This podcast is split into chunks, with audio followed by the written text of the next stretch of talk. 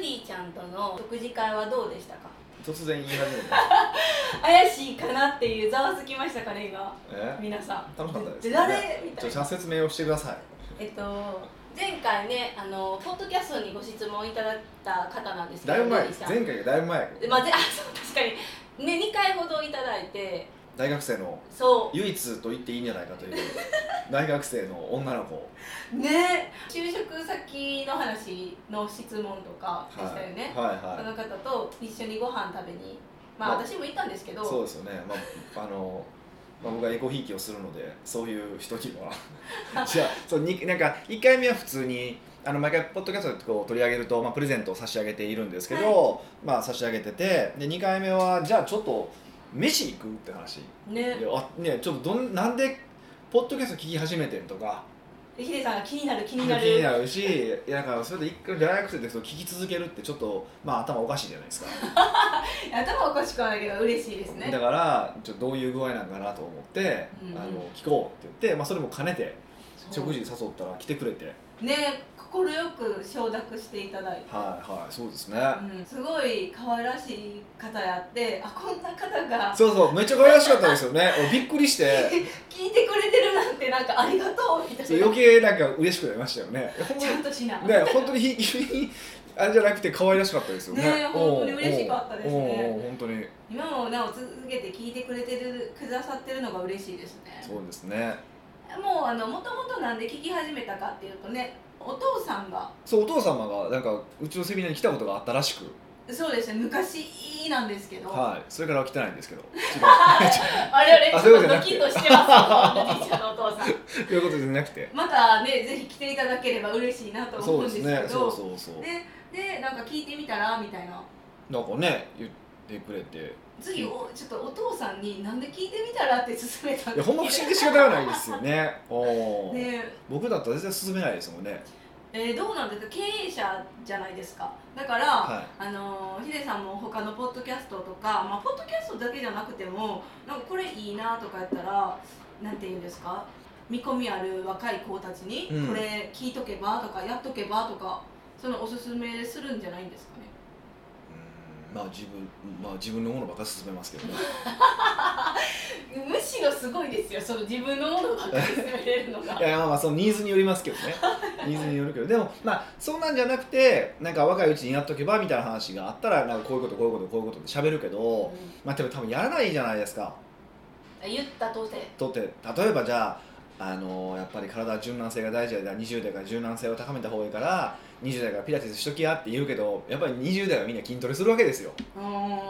じゃあ筋トレもピラティスもって感じですいかややねんけど、はい。どっちが大事ですかって僕ピラティスが大事だと思うんで、へえそうそうそう。だからピラティスって言うけどまあピラティス動かないじゃないですか。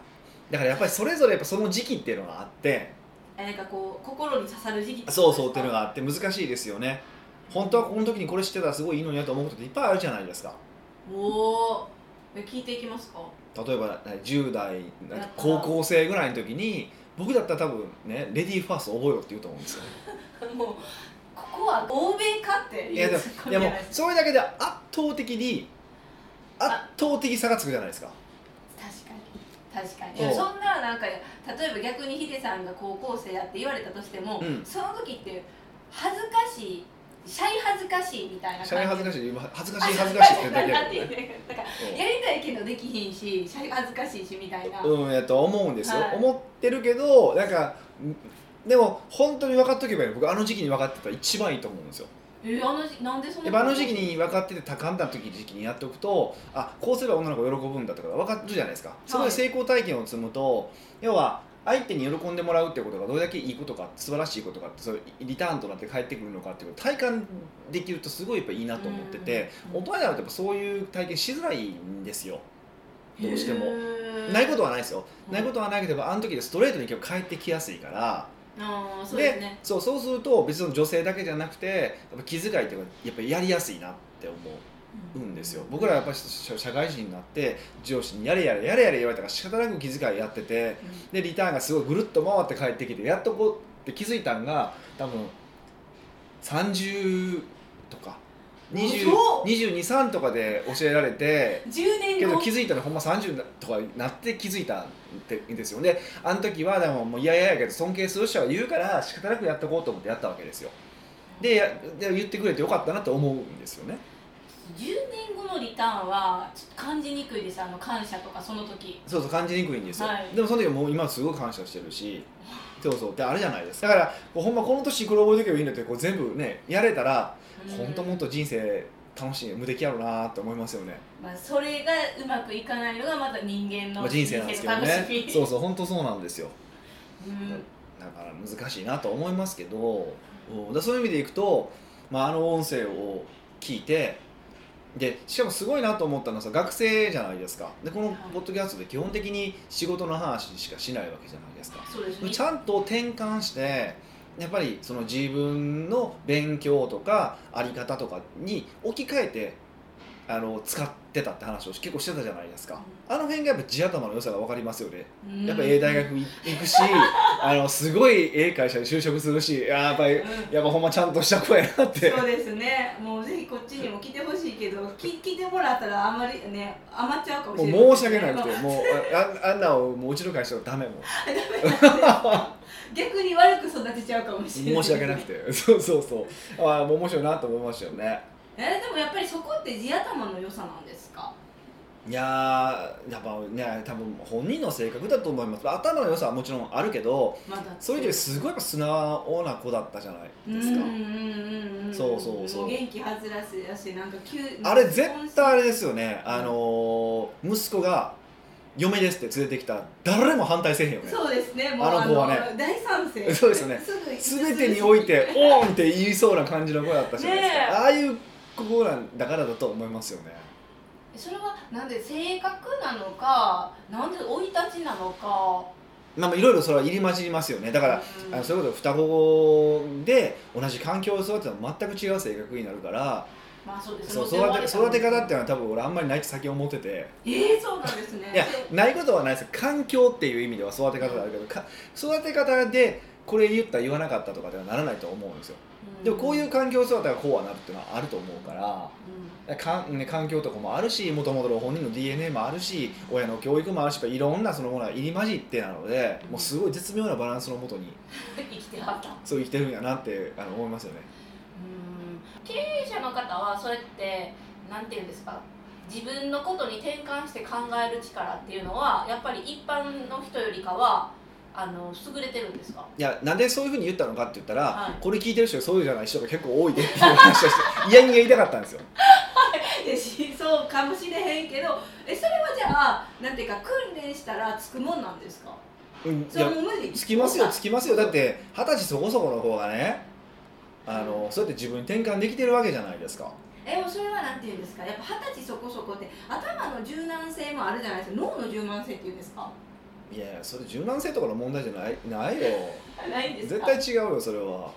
えー、でもやっぱこうって思っちゃったらねあの考えにくいじゃないですか自分に置き換えるとか。やっぱりやっぱり自分の職業はそう言ってもそんなん無理無理っていうそうそうそういうふうに見るじゃないですか、はう。んでも大学生の子ができてんねんからできるやろっていうのが マッチョマッチョ、あの思う。もちろん僕自身も全部できてるとは言わないしね。そういう時もあるし、うん。うん、あるけどでも、まあ、少なくともこのポッドキャストだけじゃなくてもその他のコンテンツも含めてねあの大学生よりは応用しやすいところ多いはずなんですよ。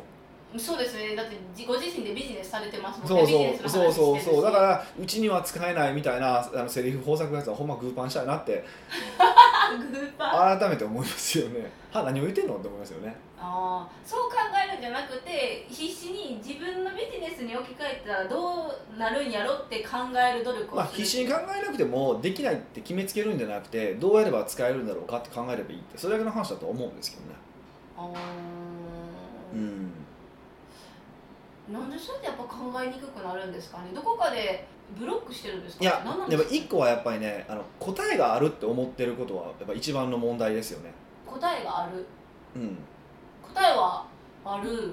あるんじゃないんですか問題があったら、い。問題に対して答えがあるって思い込んでるじゃないですか。そうですね。えそうやと思いたいし思っているでもないじゃないですか。例えばじゃあ人生に正解はないって言ったらはい。みんな「はい」って言うじゃないですか。そうですね。人それぞれやし。そうそう。みたいな感じってことはでビジネスにも正解なくないですか？うんだから例えば、まあ僕が話するこういうやり方がありますよこうやれば売れますよみたいな話するけどじゃあ100%それでうまくいくかっていうとそんなことはそうい完全にそれ通りやったかと言ってうまくいくかっていうとそんなことはなくてあのちょっとこう書き換えたりとか考え直したりとかせなあかん部分とかがあったりとかするわけじゃないですか。うん。まあねちょっとずつみんな職あのやり方も職業も違うからってことですよね。そう置き換えるってことそうそう。ですね下手すりゃ、い。うーんこう同じ業種の事例を持ってきたとしても丸々真似したからといってうまくいくわけじゃないじゃないですか。ああいろんな環境もそうそういろんな、ねビジネスの環境とかえーそのねそうそう全部違うわけじゃないですか。はい。だからそそこを考えろやってことでですよね。考えていくとあの100%のその正解テストだったらあるんですよ。正解正解ってあるじゃないですか、うん。でももうその学生を終わった後って絶対その正解がないんですよね。でもやっぱりその学生時代20年間、うん。うん、そのこう正解があるという前提で生きてきたからはい。やっぱその癖が抜けてないですよね。そうですね。やっぱこう答えを求めちゃいね。答えを求めちゃうじゃないですかね。僕自身もやっぱそういう傾向はあるしあやばいやばいやばいって思って結構やっぱいまだにあるし。答えがなかったら不安が大きいですもん。やし自分がやってること本当に合ってるんかなってなんか疑心暗鬼になりますそうなんですよ。不安なんですよね。だからそ不安と戦うないといけない。不安と戦うのが多分経営者の仕事なんだろうなと思いますよね。だからその意思決定をしたことが本当に正しいかどうかなんて分かんないわけじゃないですか。うん。うん。それは。でその分かるのはまたなんか何年後になるかもしれないしそうそういう話じゃないですか。そうそうそう。だからね。そうなんですよ。だから正解がないっていうことだけが正解じゃないですか。ある意味で言うとえそうですね。そう。へー。えこう不安に思ったらなんかこううんなんていうのかヒデさんの中で解決法とかあるんですか？不安やなっていうことに気づくってこと。ですかあ不安がってる自分がいるみたそいうな感じで客観視というか、うへえあでももう慣れてるんですかね？もう何十年もしてるからビジネス。んうんまあ、慣れてるっていうのは、まあ、慣れもあるでしょう。でも客観視でしょうねやっぱりねそれはね。ううん。じゃあ答えがない中進むってなんか無謀な気もするんですけどどうしてどうやって進んでいくんですか？でもあなたは人生生きてますからね。もう死ぬしかないですよ。無謀だとするならばえでも自分は結構その流れに身を任せようっていう派でもあるんですよ。うんうんうんなんか絶対これを成し遂げないみたいなのがとそこまで強くないから、うんうんだから調和するじゃないですか。こうまあ今はこんな時期なのかみたいな。うんうん。だからそれも客それもある意味客観視ですからね。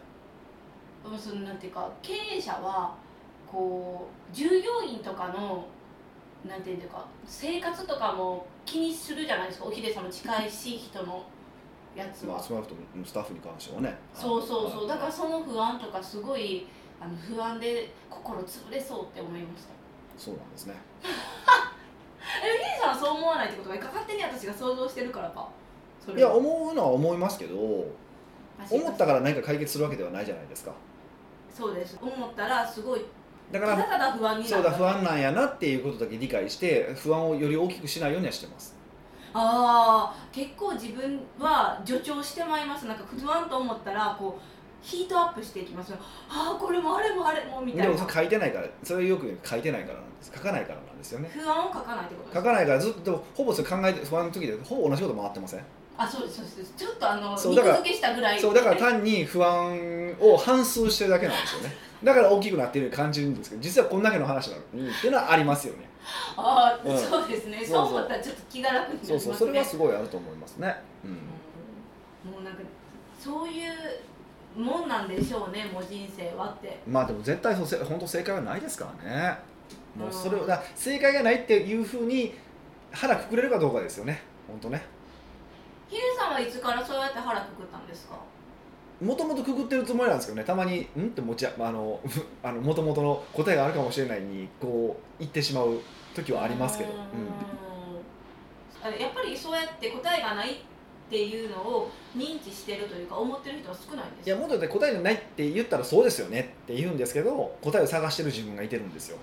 うわーそれだから、ん。そうそうだからそれがそこはやっぱりなんていうか自分たち自分でそこを気づかないとあやってしまってるなできへんって思ってることやってしまってるなっていうふうに気づける自分がいるかどうかにつきますよねそれは。それちょっと難しいですね。あの本当に意識しひんかったりとかだってあの気づかず考えちゃいますもんね。だって執行って癖ですもんね。そうそうそうそう。でもだからその癖をなくしていけば癖なんで。うんなくせるじゃないですか癖って、そうですね。そうそうそう。なんかアラートかけたり。うん、だからあなってるって思えばいいだけっていう感じですね。北岡秀樹の奥越えポッドキャスト。奥越えポッドキャストは仕事だけじゃない人生を味わい尽くしたい社長を応援します。改めまして北岡です。ミカです。はい今回のご質問は？今回はニックネームヒバゴンさんからのご質問です。はいいつも参考になるお話をありがとうございありがますとうございます。北岡さんは2対82対6対2の法則をどうお考えかをご教示ください。ほ私の会社でも営業マンを抱えています。ううん。まさに28の法則のように上位数人で売上のほとんどを稼いでいる状態です、うんつまり営業マンの半分半数以上は会社が望むような売り上げを上げることができていません。うん。そこで考えるのが2対8の8の営業マンを教育などをして底上げをするかということです、うまく底上げできれば当然売り上げは上がります。うんしかし何かで見たのですがアリを使った2対8の法則の実験でよく働く2のアリだけを集めて10にしてもなぜかその中で2対8に分かれてもともと働き者だった2のアリも働かなくなるというものです。もしそうなら働きの悪い営業マンに時間とコストをかけて教育してもまたは辞めさせたとしても会社としては元のキヤキヤヤです。木阿弥ね。元の木阿弥です。キヤキ新しいですね。はい。2対8は普遍とみなしてうん。それで回る形を作るのも一つの手だと思います。はい。北岡さんのグループも営業マンではなくてもそれなりの人材を抱えていると思います、うん。2対8の8の人材に対してどう対応していきますか、うん28の法則は私もよく聞きます。まあ、僕人生全部28の法則で頑張って生きてるっていうのは28の法則で頑張ってもう生きている。2 28の法則しか考えてないと言っても過言ではないじゃないですか。僕の人生。えー例えば、はい。仕事術において、えー、4%業務っていうのがありますよね。あはい。れって28の法則から来てまして。うーん。なんでお前が知らんの？96なんでお前が知らんねんえ28のもっと詳しく言ってください。何かというと28ってことは、えっと2割の、えー、要は2割の原因によって8割の結果が生まれるってことじゃないですか28の法則っていうのは。うんうんうん。でってことは、えっと、その2割の、えー営業マンが8割の売り上げを叩き出すもそうですし2割の顧客から8割の売り上げが上がるうんとかもそうですし2割の仕事から8割の成果が生まれるっていうふうに言えるわけなんですよね。でもちろんこの28ちょうどきれいになるわけではななくてその少数の人から大きな結果が生まれる少数のものから大きな結果が生まれるっていう意味合いそういう偏りがありますよって話なんですね実際には。うんうんうんでまあそれで概念的な話でいくと28じゃないですか。はい。でそうするとその28の8の結果をもっと分解するとその8の結果を100と考えて、えー考えてその8割の8割つまり64%ですよね。を生み出すのは2割の2割つまり 4%20%20% ですかね。4%のが、えー、64%を生み出すっていう考え方なんですよ。うーん。えじゃあそこをむちゃくちゃ頑張ったら64%は得れるってことですそううそうそうそう。だからその4%を倍すれば今まで100%以上128%のアウトプットが生み出せるってことなんですよね、概念理屈上でいくと。はだから28の法則の28を探そうその4%を探そうっていう意味合いで僕は4%業務っていうのをいあの商標登録まで取って。そうですよね。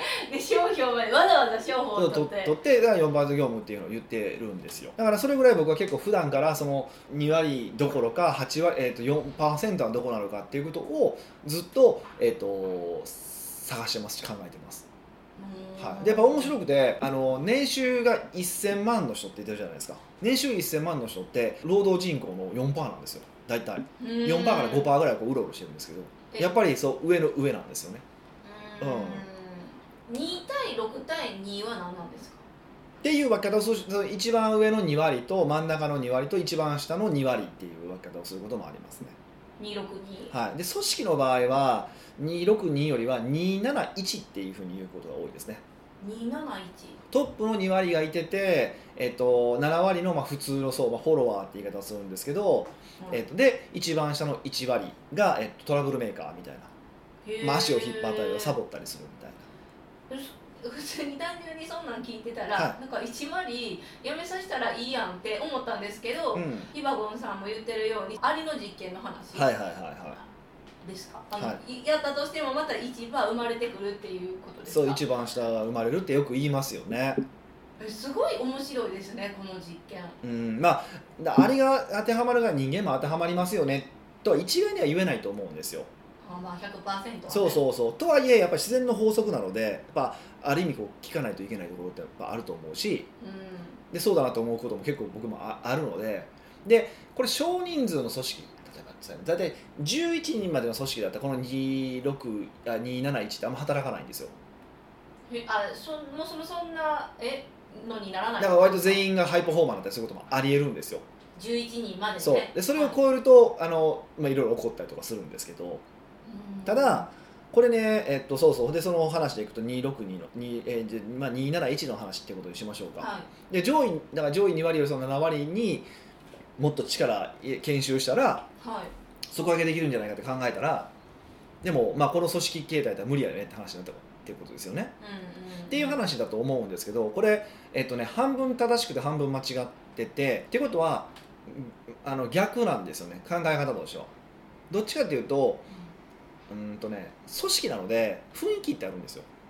え雰囲気ですか？そうそうそうそうそうがあるんですね。そうするとその2割と1割の、まあ、上位階がいてるじゃないですか、はい。でそこで空気的にこの1割がすごく目立ってる状態。目立つあのできトラブルメーカーそうそうが目つ立つ状態になるとこの7割が下に引っ張られるんですよ。へえでも上が目立ってるような状態になると上に引っ張られるんですよ。え7割が？7割が。えーもちろんそのもちろんその2割のレベルになるとは言わないですけど、はい。少なくとも結構組織が一丸となって強くなっていく。っていう考え方が実はあの組織のそのコミュニケーション論にあるんですよ。へえそんなん7割を絶対2割の方にあのこうねあの組織としてはこう持っていきたいですよね。そう。だからこそ、えっと、組織としてはその2割を称賛する文化を作るおー賞賛。で1割をなかったことにするっていう。あの触れないみたいな、まあもうそれに近しいですよね。邪魔しないようにだけ監視しておくみたいな。無関心みたいなそう感じなんです、ね、感じにしておくと実はあのその7割の底上げができます。うんなんか簡単そうな感じに聞こえます、まあ、あくまで理屈の話だから ね。マネジメントなんであのもちろんいろんなものが関わってくるんであれなんですけどどうしてもその上の2割の人に対してでもできるからうんこう放置したりとかはい。しがちなんですよね。だから、まあまあ。とかできないその7割をなんとかしようって思うフォーカスがそっちにやっぱ当たってしまうんですよ。うんうんうん。けどむしろ僕はあの逆でその上の2割が頑張れるような頑張って報われるようにどうすればいいのかって考えた方が最終的にその残り7割も良くなっていく、っていう考え方なんですよ。へまあ、これ宗いろんな宗教があるんであーのあそうじゃないよっていう人もいてるんですけど僕はそういう宗教なんで。うまくいってる人って放置しがなんかそのまんまじゃあやってくれみたいな感じになっちゃいますけどね。そうそうそうそうそう。ででもその7割を頑張って育成しようがす。ごい正しい道のりに見えます。そうなんですよ。でもその逆でその2割が求めているものが何かを考えそれを提供していけるようにしていくって感じかな。うーん。じゃあ別に7割に対するなんか育成とかもしなくていいってことですしなくていいってわけじゃないんですけど、はいあのもちろんした方がいいとは思うんですけど、うん。まずそそこを先考えた方がいいよって話なんですよ。でプラス組織の在り方としてあのその7割がどうやれば、まあ、それなりの成果を出せるのか。っていうそのアクションプランというかマニュアルというか仕組みというかを作っていかなあかんよねって話なんですよ。順序的に言うと、うんまあ、じゃ実際には同時並行ですけどね。うん。うんうんなんでそのうーんの連呼。難しそうみたいないきなり簡単そうやったのに難しそうに思えてきて。いや難しいですよね2割の人を称賛とか2割の人のためにいい感じにしてたら逆に2割の人調子こいてくるんじゃないかなって一瞬思っちゃったんですけどそういうのないです。俺たちが会社の全体的な売り上げを上げてるみたいなこうなんか調子乗ってきたらどうしようって思っちゃった、まあそれはそれでしねあれですけどね。あのそこそこのバランスは必要かもしれませんね。むねやっぱこういうのって本当に難しそうです。いやまさに正解がない話ですよね。そうそう確かにそうですね。だしでその会社の規模規模感によっても全然違うんですよね。そうそうそう。で11人までやったらこういう271とかは存在しなくなるんですか？まああくまで経験則なんですけどね。なんかわかんないですけどそのトップが目が届くその組織の大きさが11っていうことらしいです。ああじゃあトップがいやあのがやってるからそっちに目が向くってこそうとですか？そうそうそうっていうことみたいですけどね。うーんでヒデさんは28の方そ今回のひばぼんさんの質問に対しては、うん。じゃあ2がな働きやすい環境を与えて称賛するっていうのが、まあ、第一解決策じゃないってはい。あるじゃないですか、はい。あとなんかこういうマネジメントの本とかおすすめとかあるんですか？マネジメントの本ね、まあ、正解ないですからね。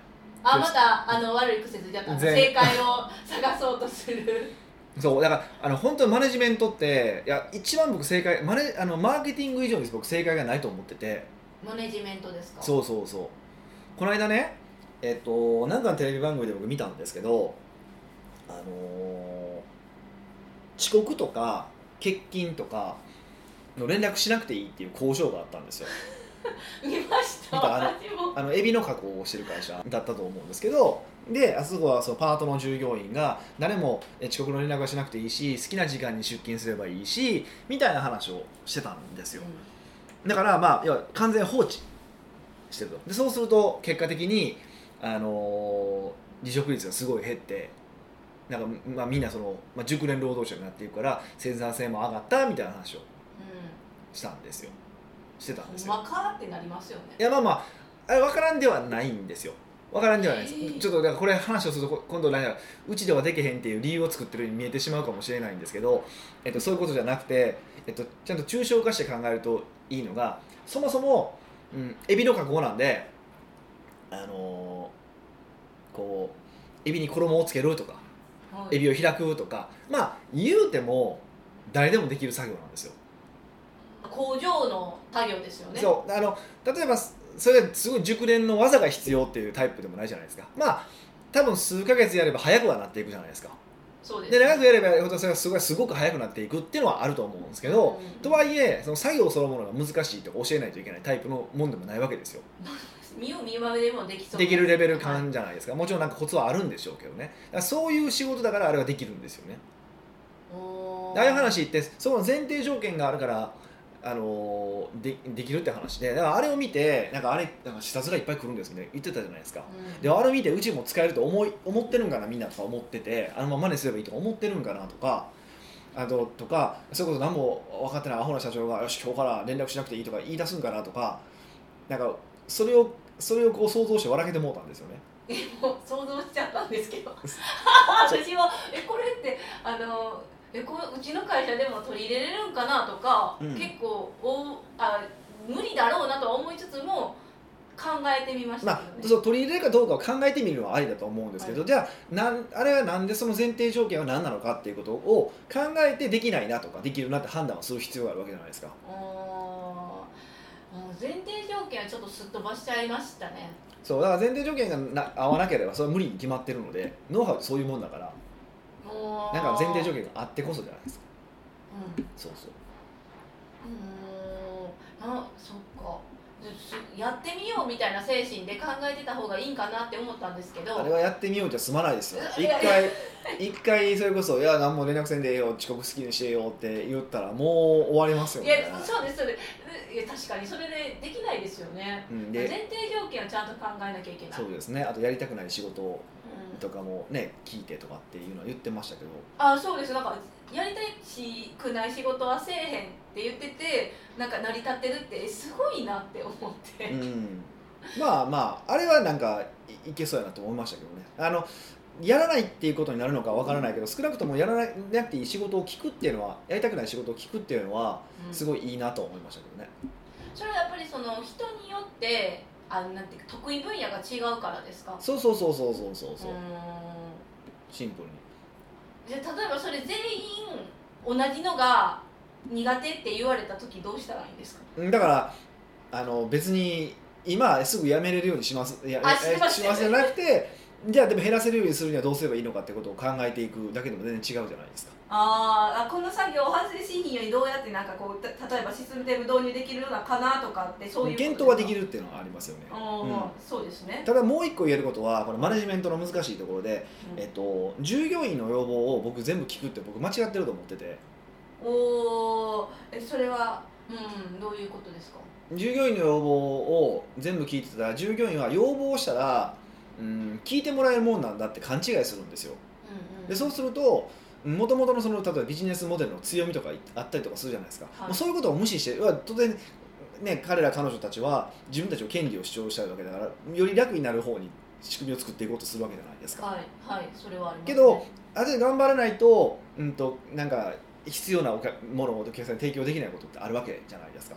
そこでニーズをこう相対する部分っていうのがあってはい。何でも聞いてくれたらだんだんその従業員が優先になってお客さんがこう劣勢になっていく。っていうことになるからはい。あんまり僕聞くべきじゃないっていうのは僕の派閥なんですよ。僕の考え方なんですよ。どっちかっていうとうんとなんやろ。もう雇用を守ること。雇用を守る？いやいや給料を払い続けること。ずっと払い続けること自体でもうなんていうか従業員の要望を僕が叶えてるって考えてああなるほどなるほど。そうそうそうそう。だからこそ初めにこういう会社です説明してるわけだしって話で、っていうふうに考えた方がいいよねとは思ってます。うんうんだからだから一切聞くなんてつもりもないんですけどね。もちろん改善できるポイントがあれば改善していったらいいんでしょうけど。うん。それはわがままなのかそうじゃないのかってことを切り分けてわがままな時にいや違うよっていうのをバシッて言えるかどうかっていうのは結構大事だなと思います。ああそうですね。はでも私の一番最初の質問は「あの本ありますか?」やったんですけど、はい。本はなかったですか？いないですってことですね。まあ、例えばマネジメントやっぱりやっぱり言ってもマネジメントの名著といえば1分間マネージャー1分間リーダーシップですし、へえ1分間マネージャー1分間リーダーシップ、うん、やっぱりその昔から読まれてずっと読まれ続けてるってことはやっぱり意味があると思うのでそういう古くから読まれてる本をまあ何冊か読めばいいんじゃないですかっていううーん、はい。えヒデさんもその著書は読んだんですか？ええ僕たまに読み返しますよ。ああじゃあ読み返すと時によって響くところが違うんですね、はいそうですね。うーん。でもこういう時って何から取り入れたらいいんですかね？もう最初ヒデさんが言ったように2の人たちを称賛して働きやすくして7は7の人たちを2に向ける目目先を。まあ同時並行で何ができるか考えるしかないですよね。はあ。なので今回ヒバゴンさんはこれをやってみてまたもし何かうまくいったらね報告いただければとても嬉しいです。はい。くごいポッドキャストではいろんなご質問をお待ちしております。質問を採用された方には素敵なプレゼントを差し上げておりますので質問フォームよりお問い合わせください。はい。というわけでまた来週お会いしましょう